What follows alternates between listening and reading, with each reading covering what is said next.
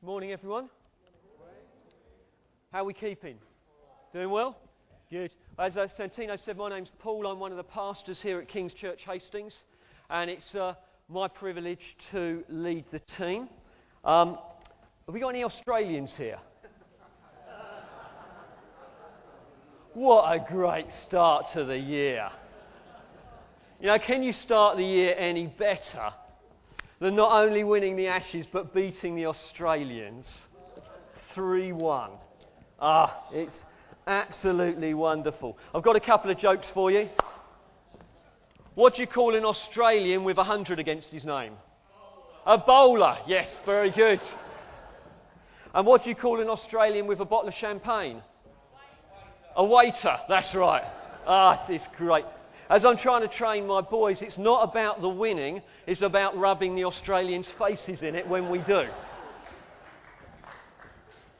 Because we don't do it very often, and so it's, it's you know, really nice. If anyone you know, here is of Australian sort of heritage and you want prayer at the end of the meeting, um, hard luck, we're not going to pray for you. Oh, it's wonderful. Anyway, anyway, we must get on and talk about what we're going to talk about. Next week, um, just a couple of bits of, of, news for you. Next week, we're going to launch two more community groups. We launched three last term. We're going to launch two more this term. One of the community groups is going to focus on new people who are looking to join the church and get involved in the church. And the other community group is going to focus on families um, and children and looking to gather families in from the wider community of Hastings. So we're going to be launching those two next Sunday. We've got about another three or four community groups in the pipeline that we're working towards. So over the next few months, we'll be launching those as well. But I wanted to let you know that on January the 25th, which is a Tuesday evening, we're going to be starting a meeting that's going to run up until Easter on a fortnightly basis called um, Central Community Group. And the idea is that everyone who isn't yet involved in a community group that's either running or one that we're looking to get off the ground, um, everyone gathers on those Tuesday evenings and we're going to worship God. We're going to be looking at the Word. We're going to be praying together. And we're going to help everyone find a community group who isn't yet in one. And so, what we're going to do is we're going to ask for all small groups to stop meeting during this month. I want you to have a big party. I want you to honour and celebrate your small group leaders and your um, overseers as well because they have done a tremendous job. We're going to be looking to honour them um, over the next few months as well. But we want you to have a really big party, finish with a bang, and then start turning up on those Tuesday evenings on a fortnightly basis. Or you can start gathering, in, gathering into one of the community groups that's already meeting. If you're not certain what community groups are going on, if you go to the information desk, they can uh, give you information. I guess that's what the information desk is there for. They can give you information um, on it, which is absolutely great. And the only other thing, before I dive into my preach, if you are a man here, please can you stand? There should not be that much hesitance over whether you're a man or not. Can we have the next slide up, please? In May, from the 19th to the 21st of May, at Fontwell Racecourse, we have got a few days away and it's called Movement. It's going to be a men's camp on Fontwell Racecourse and it's going to be a great time together. So if you are standing, you are invited. It's running from the Thursday evening to the Saturday afternoon. Now, the retail cost of this weekend, or extended weekend, I think is £69. But we are subsidising it, so it will only cost you £49. Next week, we'll be gathering names. Bring a £10 deposit and book in. It's camping. They provide all the food. The keynote speaker is from, um, from Mark Driscoll's Stream of Churches, um, Acts 29. And it's going to be a great time together. It's not to be missed. So if you want to grow in God, get bigger in Him, grow in leadership, encounter God, encounter some great preaching, enjoy some brilliant worship, you need to be there from the 19th to the 21st of May. If camping is not your thing, there is a hotel on site. You can find details about it. So Kevin Burford's already booked in. Stewards, can you please hand out flyers to all those who are standing? So quick as we can, quick as we can. If you are married, talk to your wife and check, get, get, confirm you're able to go. If you're not married, you can just book in. And like I say, we'll be collecting names next Sunday, so come prepared to sign up. It will be an excellent, excellent weekend. Just as, you're, uh, as you get a flyer, as you take your seats, if you're a school teacher here, probably the first thing that's going through your mind is the fact that I can't go because it starts on a Thursday evening. Our generosity in this church knows no bounds. So, what we're going to do, if you're a school teacher and you can only turn up late on a Friday afternoon, we're going to pay half of your £49 cost. So, you can go for the Friday night, the Saturday morning, the Saturday lunchtime, then come back with us on the Saturday afternoon. We want as many of you there as we can possibly get because we believe this weekend will change lives. Now, ladies, will you encourage your husbands to go? think you're, you're going to get at least two days' worth of freedom without them about. So, are you going to encourage them to go? That's good. It's for basically 15s and overs. So, youth as well, think about going. It'll be a great, great weekend. Anyway, I'm not speaking on any of that.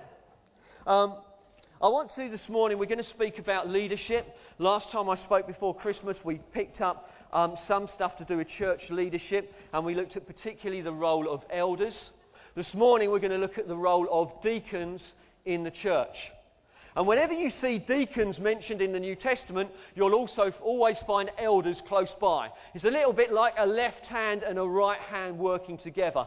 Both are forms of leadership. They're different. They have different functions and roles, but both are necessary for a healthy church to function. Now, if you give it any thought, you will be aware that good leadership is key in any sphere.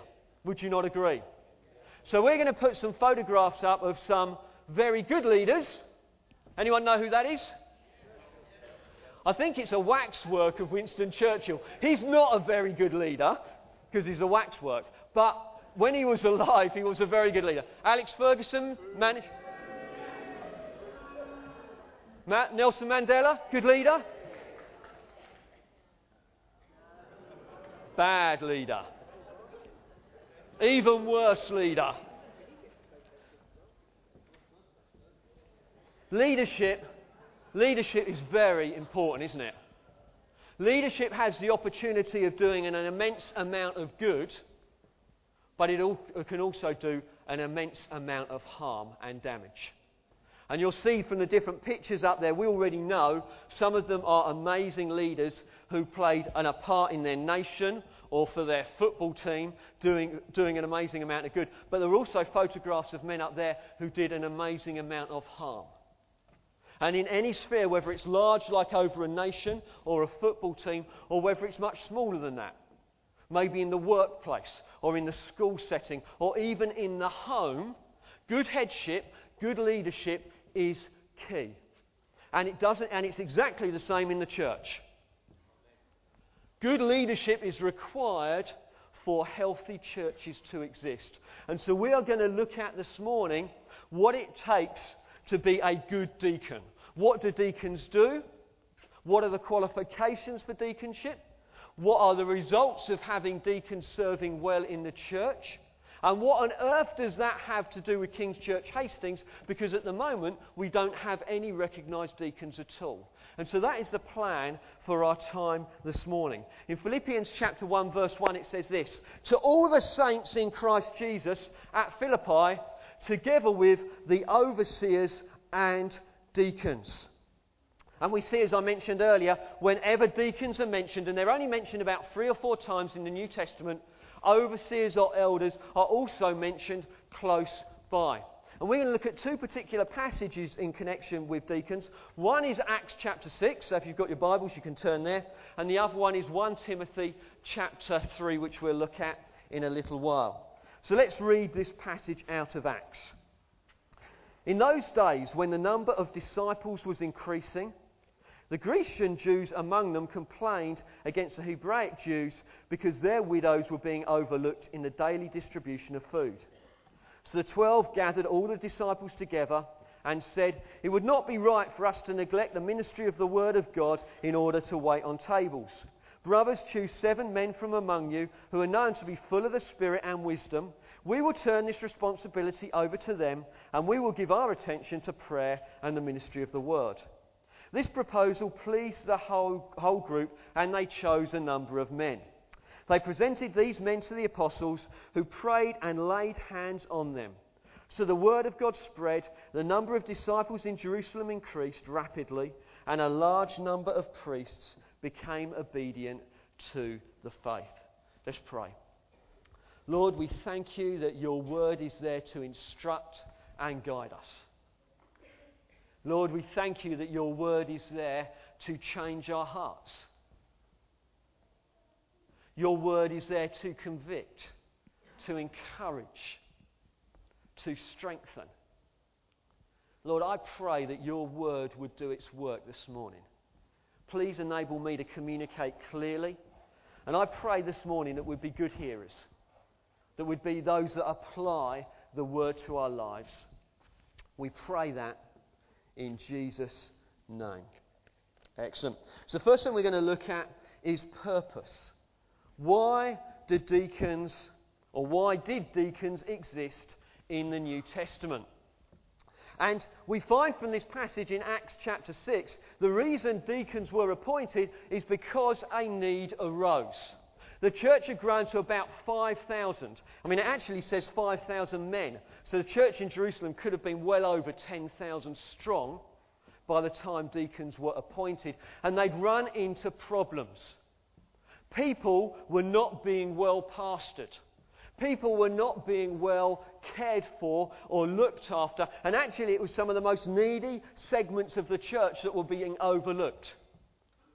There was food and there was money and resource available, and the church was distribu- distributing it to those in great need, but some were being overlooked. These great anointed apostles, these 12 men that were chosen, handpicked by Jesus, and the early church wasn't quite running right. Interesting, isn't it? You know, because you can sort of sometimes not think that the early church ever got anything wrong. But actually, it wasn't going so well. And what they did was rather than apply themselves to it, they realized that there were certain things they should have been doing. So they looked to appoint seven other men who were to oversee the distribution of food. A need arose that was beyond their resources to meet directly, so they appointed other people who were gifted by God and anointed by God to fulfill that role on their behalf. Actually, if you read the passage which we've just done, you'll notice it wasn't even the apostles who chose who these people would be. They just said, make sure they're full of the Holy Spirit and wisdom. Who is good then for this task? And these seven men were recommended by the church.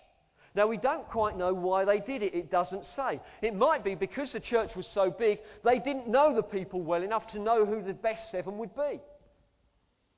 But anyway, they handed it over to them. They then laid their hands upon them, to, prayed for them. They were filled with the Spirit and anointed to fulfill that task of distributing of food. So the first thing was a need arose. The second thing, it was job specific. So we find here in Acts chapter 6 that wherever deacons operate, it's around a job or it's for a purpose. So it isn't a job for life.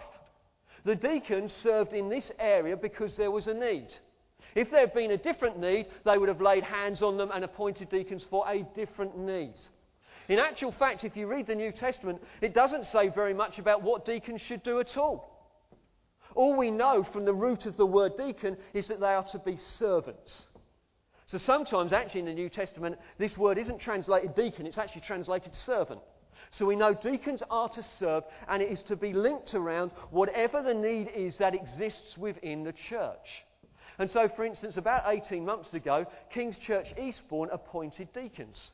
And they appointed them around the needs that they had and the people they had. But it will be different, or it might be different, if we were to appoint deacons here in Hastings, because we may have different needs or requirements. And so it is around the purpose for which they are needed. So there is a need, and it is job specific. When the need disappears, so does the deacon. Now, I don't mean that in exact, you know, that they, you know, watch it if the need disappears. Suddenly, suddenly we're a dozen, about a dozen people light because they've all been raptured and they are no longer here. You, you, know what I mean by that. It isn't a job for life. It isn't a um, title that is given that cannot be removed. It's there for purpose and it's there around a job. Now, if you've got your Bibles open, turn with me now to 1 Timothy chapter 3. We're going to look at what the qualifications for being a deacon are.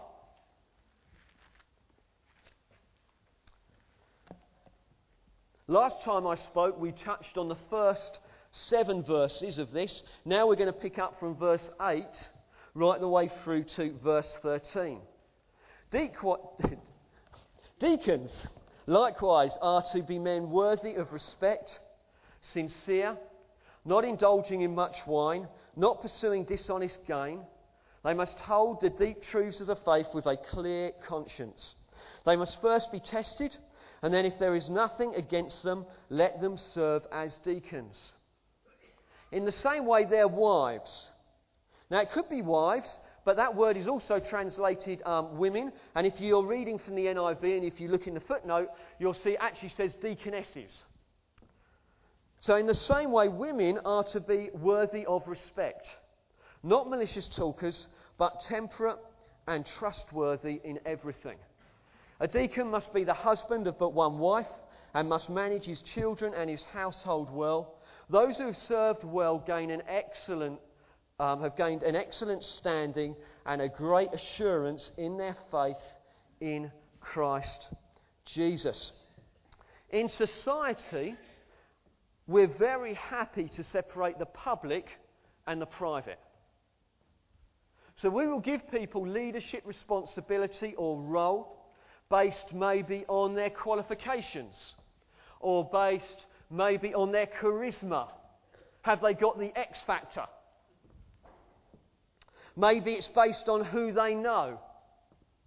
Or is it just based on they get the job done? When it all gets down to it, they perform in the role that they need to do. But we find in the Bible that the qualifications for leadership are not separated private from public. It's the private that qualifies you for public life, public ministry. If your private life is not in order, you have no qualification for serving in a public capacity. If you're not faithful with the little that God has given you, maybe in your own life with your inner man, in your inner person, is that in order? In your own finances, is that in order? In your own family, is that in order? If, you're not, if that is not in order, then you, you are not qualified to serve in the public with more people, with more responsibility, with other people's spiritual lives, with other people's money. Can you see? And if you've been around for a little while, you'll know that's how it works. So if you look at the qualifications for being a deacon, you will see that they are all character. They're all about character. The first thing we find, and we're going to rattle through these fairly quickly, but the first thing we find is that they are to be worthy of respect. This is a lifestyle thing. Deacons should be someone that you admire. They should be people that you know and you admire them. If, you, if you've got children, when your children grow up, you'd like them to be like them. You know their way of life. You know that what they say with their mouths is also backed up with how they live their lives. Yet they are worthy of respect. I respect you. That's a qualification for being a deacon. The next thing we find here is they're to be sincere. If you look in other versions of the Bible, it says they're not to be double tongued. It's to do not, if, if worthy of respect is to do with life, this is to do with speech. How they speak, how they speak, how they live comes together. Deacons are to be people who are interested in others, who love other peoples. Pe- peoples. I'm like the meerkat, aren't I? Uh... They're to be sincerely interested in you. So, deacons should be people who are interested in you and take an interest in your welfare and have a concern for you. They're not self consumed. We live in an insincere world, don't we? Not really interested in the things of people's lives. Deacons are meant to be countercultural, very interested in you.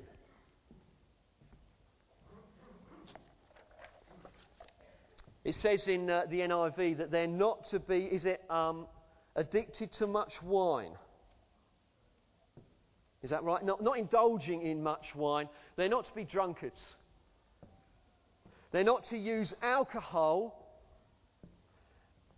as a support system. They're not to use alcohol as a coping mechanism. I think the same would apply to drugs, and the same even would apply to food as well. We find they're to be a people that find their security and their confidence in God.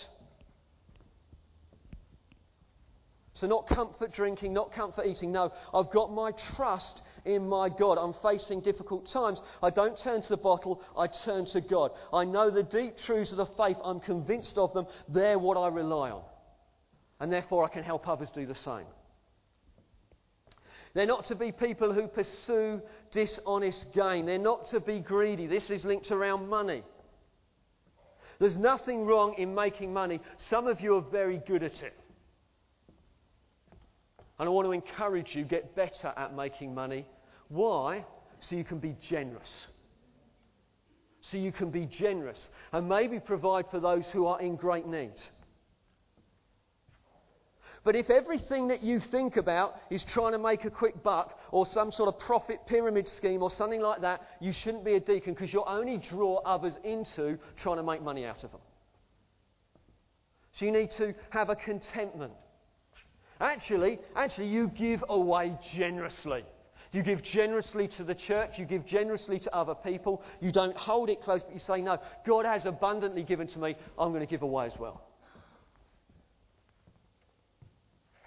Then there's a great phrase in verse 9. They must keep the, the deep truths of the faith with a clear conscience. Now, this is one of the main differences between a deacon and an elder, is the fact that an elder needs to be able to teach, whereas a deacon just needs to be convinced of and know the deep truths of the faith.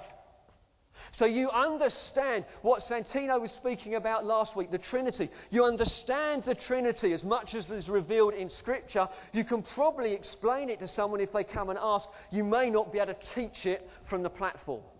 But you understand the deep truths of the faith. These are the things that you expect to see in a deacon. Quick hand in the air. Anyone who's warm? Can we open a few do- some doors just for a bit, please? Get, get a bit of air in. That'd be great. Thank you. And then lastly, in verse 9, it says they need to be tested. Do they fit in to the body? So it's all very well for um, me, as one of the elders, to pick um, people out and say, oh, maybe you would be a good deacon. But actually, we need a 360 degree view when we're thinking about deacons because you see deacons as well. You see what it's like when you um, work for them or with them or as they serve you. And so, in a sense, they need to be tested. A bit like you would with elders, but maybe even from the text, the testing that goes with deacons is after they've been appointed as well. Maybe there should be some sort of parole on it. How are they doing? And so you should be able to see the people who are serving as deacons. It should be something that is recognised. We now move on to one of the more contentious areas of this passage where it goes on and it says in verse 11, in the same way their wives. Now I mentioned um, as we read the passage that the word wives here could also be women or deaconesses. It's not quite clear. The NIV has chosen wives in this particular verse, but if you go up to 1 Timothy chapter 2 verse 9, it says, I also want women to dress modestly. That same word women is the same word as wife in the original. So if you've been reading it, if you'd been Timothy reading this, that would have been the same word. Now, the NIV, NIV, has chosen to put that word as women in 2 verse 9 and wife or wives in 3 verse whatever it was. And so, in a sense, obviously, Paul was not writing to Timothy, we want wives to dress modestly. Hey, but if you're not married, just dress however you want. Obviously, that's not what he was saying. No, women, dress modestly. Why? Adorn yourselves with good deeds. But in the same way, it's the same word here. And as I've, uh, I've, I've, done an awful lot of reading on this, it appears that basically um, these mighty theologians that we read would come into any one of a number of camps. There's mighty men who say this should say wives. There are mighty men who say that this should be say women. There are mighty men who say this should be deacon, um, those who serve um, deacons. And the conclusion I've uh, reached is probably it's all three. That he probably means all three in this instance. So we believe that women can serve as deacons and will serve as deacons and will do a very, very good job serving in that role. Just one thing to, to back that up. I think one, one of the things that has confirmed it for us is it says also earlier on in Timothy, it talks about, um, or here it talks about with deacons, it talks about that deacons do not need to teach. And also, it's not a governance role, it's a serving role. And they would be two primary reasons why I would say that, that, that, that's absolutely fine. We're absolutely happy with it. It is a leadership role where the whole church can fly in the giftings that God has given. Because teaching is not necessary, nor is a governmental role within the church. If any of you want to chat any more about that, feel free to chat to Matt Beanie after the meeting. But picking up women who serve as deacons, and we we take it down that li- line, it says that they are to be respectable as well. So they are to be respectable. If you've got daughters, you would want your daughters to grow up and be like them. They are worthy of respect. He then moves on and says they're not to be malicious talkers. Now, I don't want to cause any controversy here, but I'm going to do my best to teach it as the scripture says. It says they're not to be malicious talkers, they're not to be gossips. Now, Mark Driscoll says, Do you like how I did that? Mark Driscoll says men have certain struggles when it comes to sin. Sex, women, that sort of stuff can be a weakness for men. But when it comes to women, he would say it can be the tongue and it can be moods. And so, what Paul is saying here is that women who serve as deacons are not to be gossips, they're not to be malicious talkers, they're to build people up in what they say. Their tongues need to be, as it were, well disciplined. If you serve as a deacon, people will entrust the deepest things of their lives to you. And you need to be worthy of that trust and not tell everyone else. Whether it's a prayer request, I'm only telling you so you can pray. No. Not via Facebook, email, over the phone, or face to face. Deacons need to be people who are worthy of respect, not malicious talkers. And then he says in verse 11, they're to be temperate. In other words, they're not to be moody. What are we going to find today? Walking on eggshells. So when Paul's saying we're looking for women to serve as deacons, they are not to be given to mood swings. When you serve in church leadership, obviously you have your own emotions to handle, but you also have everyone else's too. And often people's lives can be quite up and down. It's important that we're constant. It's not that we're unaffected. It's not that we don't take things home with us and we pray about it and it affects us, but we need to be temperate. We need to be temperate, not temperamental. Not walking on eggshells. And lastly, in verse 11, Paul says they're to be trustworthy. Can we trust her? Again, as elders, we will ask deacons to fulfill functions and roles for us, and we need to know they won't only be started, but they will be finished. Now we move on to a particular list for men. So, Ladies, here you can sort of sigh a deep sigh of relief now. We're done on that. Men, gird yourself up. Men, if you're to serve as deacons, it says here, and you think, if at first reading this seems nice and simple, it says, a deacon must be the husband of but one wife. You think, hey! I don't think there's anyone here who's got more than one wife. Don't put your hand up. Basically, there'd be one, there'd be one women, woman, man. you know what I mean. You're to be a one woman man. So that doesn't mean that you're married and you've got, oh, that means I better get rid of my girlfriend. We're not saying that. Well, no, we are saying that. Sorry, we are saying, yeah, you do need to do that. Do we, are we able to edit at all? no, I didn't think we were. No pornography. See, a one woman man has eyes just for his wife. You need to be able to control your own body, your own emotions, your own thought life.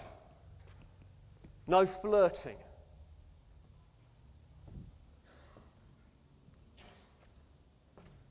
In Ephesians, he says that we are to be, there is not to even be a hint of sexual immorality. Don't even talk about sex. I don't even want a hint of it.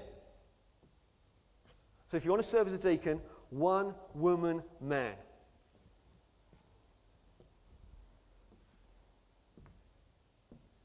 And then it goes on. It says in Job 31, I will linger here just for a second. It says in Job 31, Job says this I made a covenant with my eyes that I would not look at a woman lustfully.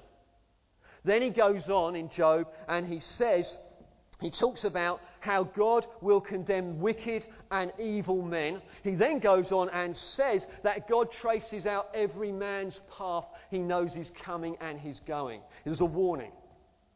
Job says, I have made a covenant with my eyes that I will not look at a woman lustfully. Why? Because I know God judges wicked and evil men. I, if you are looking, if you're more than a, if you're not a one woman man, God judges evil and wickedness, that is what it is. But not only that, He traces out every man's step. He knows. He knows what you looked at. He knows how you think. He knows how you flirted. Repent and don't do it anymore. There is grace available to get this sorted out. If you want to serve as a deacon, this area of your life needs to be in order. You need to be a good husband and a good dad. If your family is in disarray, how can you be involved in leading the church? If you can't lead just a few people around the meal table, how can you lead tens, twenties, thirties, or even a hundred if that is not in order? So your household needs to be in good order. The results, then, we move on to the results. The results of serving well as a deacon. There are two main results. The first one is that you gain an excellent standing and great assurance in your faith in Christ Jesus. You see, deacons need to be men and women who understand the truth, but they also apply it. You see, when you understand truth and you apply it, you get a great assurance in your faith. You see, if you're just a sermon taster, probably it's never being earthed. You may not have great assurance. But if you're a doer as well as a hearer, great assurance will come. But you will also great, gain a great standing in the church. Men and women will see your service and there will be honour and respect for you in that. So that is a personal blessing for those who serve as deacons, but also there is a blessing for the church. In Acts 6, verse 7, it says this So the word of God spread, the number of disciples in Jerusalem increased rapidly, and a large number of priests became obedient to the faith. The word of God spread. As men and women are released into service, it releases the elders to be doing more and more what they need to be doing, the Word of God spread. I believe both in depth, in the, uh, in the quality of the individual disciples' lives, but also in breadth, more people came to know Christ. And so, as people are released to serve in that way, God brings increase and God brings blessing. So, what about for King's Church Hastings? What about for us? Well, I guess if either you've read your notes so you know where I'm going, or I don't know, even if you're just listening a little bit, I guess you know there's some implications for us because otherwise I wouldn't have spent the last half hour talking about it. But um, we're looking to appoint deacons and Kings over the next couple of months. Having said that, the priority is to appoint elders. As many of you know, uh, Matt Beanie, Matt and Helen, and the family are moving to Putney. And uh, Matt will be finishing with us at the end of February. He's then having a couple of months off. I think Helen and the, the children will still be with us, won't they? For the next couple of months, probably, on and off. And then they'll be starting in Putney um, first week of May. And so the appointment and the recognition of more elders is the priority in the medium term. But as I mentioned last time I preached, we're not going to be hasty in laying on of hands. We're going to wait to see that gifting emerge, and then we're going to recognise it. And so we're looking to appoint um, deacons in the short term over the next couple of months who can assist um, us as a leadership team in carrying the pastoral weight of the church. We're looking to appoint maybe 12 pastoral leaders or deacons to assist the elders in serving the church. The role will be reviewed after 12 to 18 months. It may continue, it may not. I guess it depends a bit on the whole eldership issue and uh, how we go in appointing more elders, which, like I said, is a priority. What we want to do is maybe in March is look to recognise people, recognise uh, pastoral leaders or deacons so that you know who they are, and then they will minister and serve the church and assist the elders in that. The sorts of things that they're going to be looking at doing is uh, offering pastoral advice, carrying out pastoral visits, they'll be doing some discipleship, um, pastoral support for community groups. So they will not necessarily be people who are leading community groups, that is something different. It's looking at part, to carry pastoral weight. The, the sort of run of the mill pastoral stuff takes place in community groups anyway. They're there to add extra weight if it's required um, within the community groups. They'll probably be doing uh, ma- marriage prep, um, emergency uh, response to situations that arise, maybe exploring membership interviews, um, administering the relief fund as necessary, doing all the sort of cut and thrust stuff that takes place on a daily basis in church life. And I will be working with them very closely. Um, and so we'll be meeting regularly and, in a sense, working it out as we go along. If, we, if we're going to function well in this coming season, we need to change how we operate. We don't have the option of just staying as we are. See, 12 months ago, there were three elders. In three months, two months, there'll only be one. And so, if I'm going to remain sane and uh, serve well, and if you're going to be served well, we do need to change this around. And this seems to be a good biblical solution that myself and Matt are happy with. And so that's why we're looking to make these changes. It's not going to be the case that, that I'm then, I, I, I, won't see anyone or I won't be involved in people's lives. Of course, I will be, and that's a desire that I've got. It's just we're, we're realistic that um, the appointments or the people that would have been seeing Matt will now probably want to see myself, um, in some instances anyway. And so we just need to mix it up. And so I will be available. But in many cases, I believe that the pastoral deacons will serve the church better than I would do anyway. And so seeing them will do more good.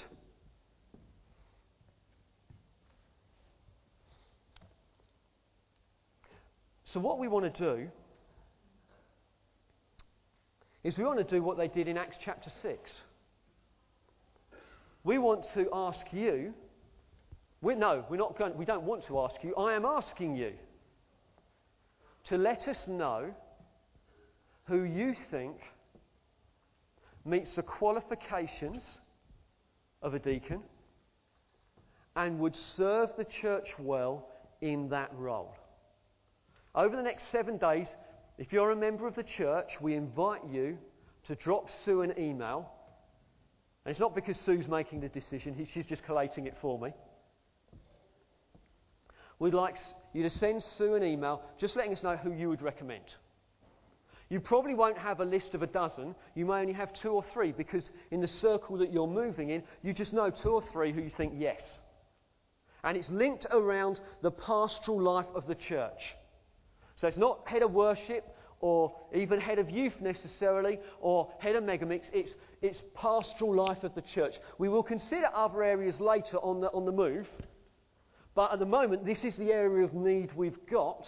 So we're going to focus. We're going to keep it simple. We're going to focus on these areas. So you've got sort of, we'd invite over the next seven days for you just to let us know your thoughts. Please let us know. And it's not a vote. So I don't want any canvassing. You know, I don't want any, any boards up next week. Vote for me. We're expecting that our thoughts as a leadership team will tie up with your thoughts as a church. That's our expectation. That they will tie up together. And then, as I say, sometime in March, our hope is that we will recognise a number of men and women who can serve in that capacity. Recognise them before you. We will lay our hands on them.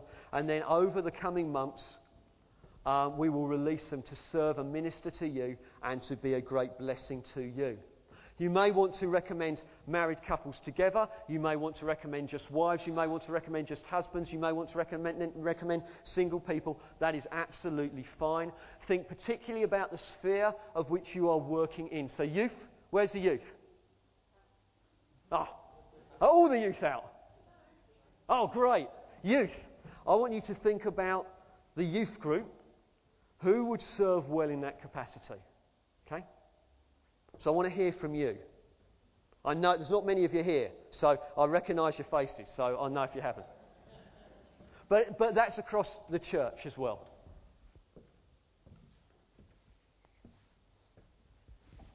We'd love your thoughts. Please email thoughts. Please don't tell me because I forget, and please don't email me because they get lost in my inbox. It's like, it's like the TARDIS.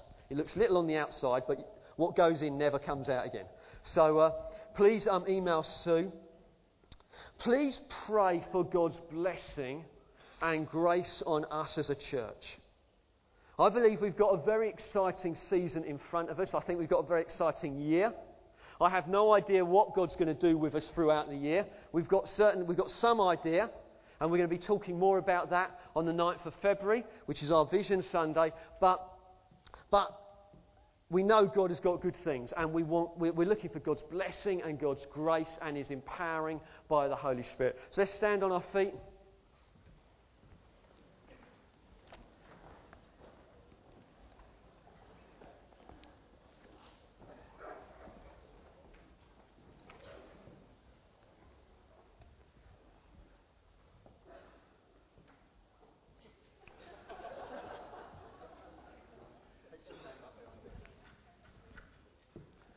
Let's, um, let's raise our hands.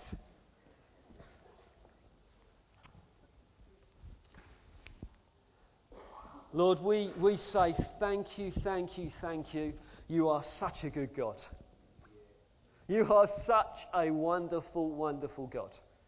Lord, I thank you so much for your blessings on us as a church over many years. But Lord, I am particularly grateful for your blessings on us over the last 12 months. Lord, you have been so good. Lord, you've taken in some ways our little faith and really multiplied it out in so many areas. When we think about the changes to the building, when we think of financial provision, when we think of community groups, when we think of leaders emerging, Lord, we just say thank you, thank you, thank you for your blessing and your favour. And we say, Lord, as we continue to push into all you've got for us, as we continue to make leadership decisions, as we continue to change structure and push into your purposes and plans, we pray, would you bless us? Would you do us good, I pray? I ask you, Lord God, as we all, in a sense, put down our prayerful thoughts, would it confirm, me? would it be as, as though we rise as one man to say, these are the men and women that we want to acknowledge and recognize? Lord, I ask you, Lord, that much grace and favour would be upon them. I pray much anointing. I pray, Lord, in their inner spirit, they would have an inward testimony confirming, I think this is right for me. That it wouldn't just be our recognition, but there would be something inner confirming, yes, this is right. I think this is right. An inner testimony that this is right. Oh, Lord God, would you bless us? As we look to take bigger faith steps this year than we took last year, would you bless us, I pray, in Jesus' name? Lord, we're excited about the future. We're looking to you for the future. Would you bless us? Would you prosper us, we pray, in Jesus' name? Amen. Excellent. It's been great to be with you this morning. Have a great Sunday afternoon. If you are a visitor, head for the welcome area. I look forward to sharing a cup of uh, coffee with you. And leaders, don't forget leaders meeting tonight, 6:30 in the Jubilee room. Thanks very much and have a great week.